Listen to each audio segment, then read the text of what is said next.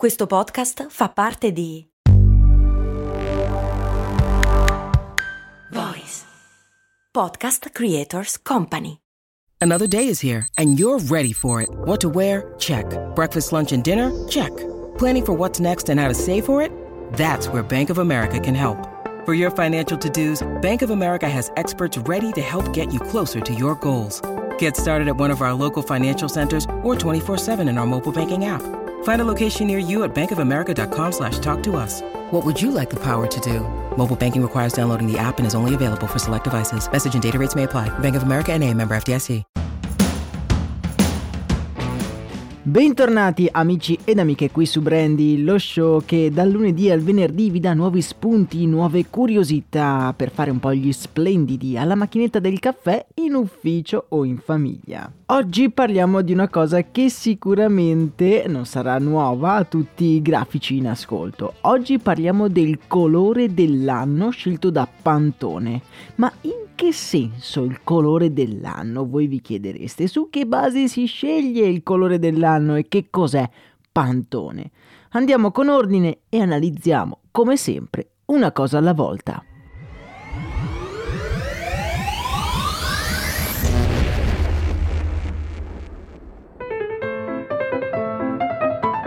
Pantone è una parola che ci viene subito in mente associata ad uno degli standard di colore.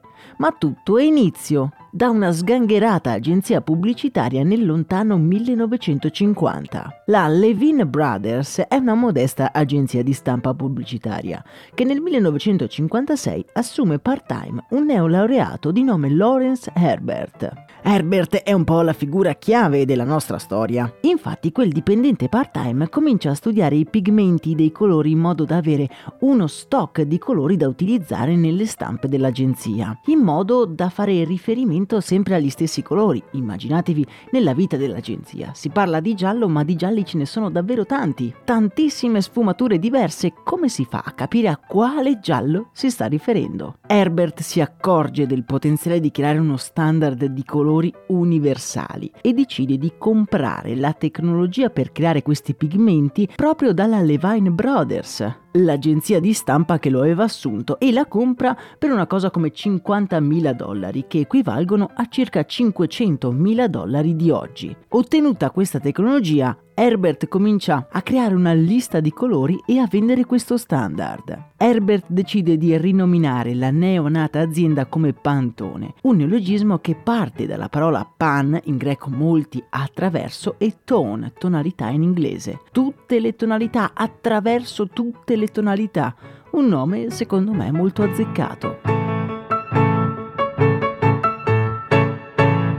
Primo prodotto realizzato dalla Pantone secondo me è una genialata assurda.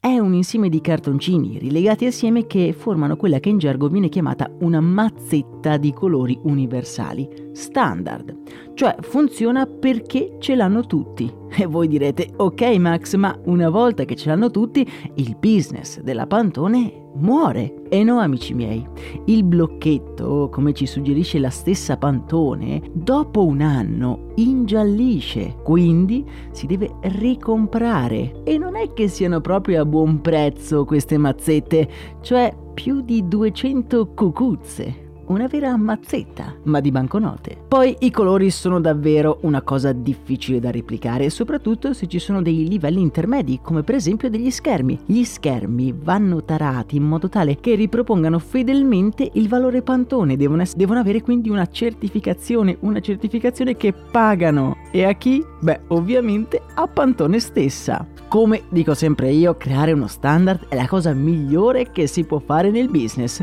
Lo vorranno letteralmente tutti, volenti o nolenti.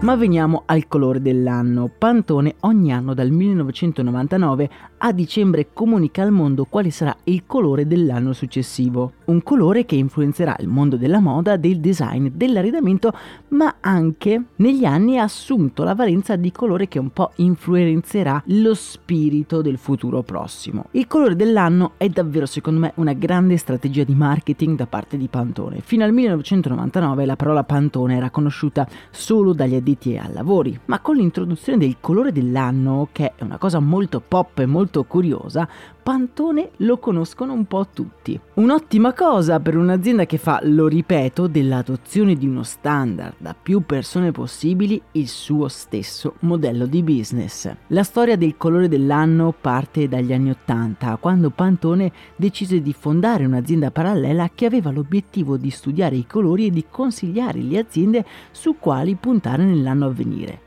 Con l'avvicinarsi del nuovo millennio, Pantone decide di rendere pubblici questi studi con l'idea di diffondere un po' di positività verso il futuro. E voi sapete qual è il primo colore dell'anno? Beh, secondo me lo avete già sentito. Tu apri il tuo armadio e scegli, non lo so, quel maglioncino azzurro infeltrito, per esempio, perché vuoi gridare al mondo che, che, ti prendi troppo sul serio per curarti di cosa ti metti addosso. Ma quello che non sai è che quel maglioncino non è semplicemente azzurro, non è eh, turchese, non è l'apis, è effettivamente ceruleo e sei anche allegramente inconsapevole del fatto che nel 2002 Oscar della Renta ha realizzato una collezione di gonne cerulee e poi è stato Yves Saint Laurent, se non sbaglio, a proporre delle giacche militari color ceruleo. Serve una giacca qui? Mm-mm. E poi il ceruleo è rapidamente comparso nelle collezioni di otto diversi stilisti. Dopodiché è arrivato poco a poco nei grandi magazzini e alla fine si è infiltrato in qualche tragico angolo casual dove tu evidentemente l'hai pescato nel cesto delle occasioni. Tuttavia quell'azzurro rappresenta milioni di dollari e innumerevoli posti di lavoro e siamo al limite del comico quando penso che tu sia convinta di aver fatto una scelta fuori dalle proposte della moda, quindi in effetti indossi un golfino che è stato selezionato per te dalle persone qui presenti in mezzo a una pila di roba. Ma come si sceglie il colore dell'anno? Beh, il team di Pantone analizza un po' tutto quello che succede nella società, dai film alla moda, dai nuovi quadri, alle serie tv, per un anno intero e poi cerca di tradurre il tutto in un colore. Beh, più o meno è il lavoro più bello del mondo. Il colore di quest'anno appena trascorso, il 2023, è stato il Viva Magenta e che dovrebbe rappresentare la vibrante connessione con la natura e le nostre origini più profonde. E ora la domanda mi sorge spontanea, ma voi avete notato più rosso, più magenta quest'anno? Era un colore in trend? Beh, fatemelo sapere nei commenti di questo episodio non mancano di certo le controversie. Da un lato ci si interroga se effettivamente il colore dell'anno abbia un senso, o meglio, io mi interrogo. Davvero rappresenta lo spirito di un tempo o è solo la manovra di marketing di un'azienda davvero furba? Dall'altro ci sono anche delle linee di pensiero secondo cui il colore dell'anno influenzi negativamente la creazione di sempre nuove collezioni di vestiti per seguire la moda data da un determinato colore. La polemica secondo me è un po' sterile visto che brand di fast fashion come per esempio Shein o H&M le nuove collezioni ogni due settimane le farebbero comunque a prescindere dal fatto che ci sia un nuovo colore dell'anno. Anzi sarebbe quasi interessante sapere se effettivamente questi brand ne tengano effettivamente conto. Per oggi è davvero tutto. A me non resta che augurarvi una serena giornata e vi chiedo quale colore dareste all'anno appena trascorso? Fatemi sapere anche quello nei commenti. E se volete degli approfondimenti ci vediamo nel nostro canale Telegram. Tutti i link in descrizione. Un saluto dal vostro Max Corona.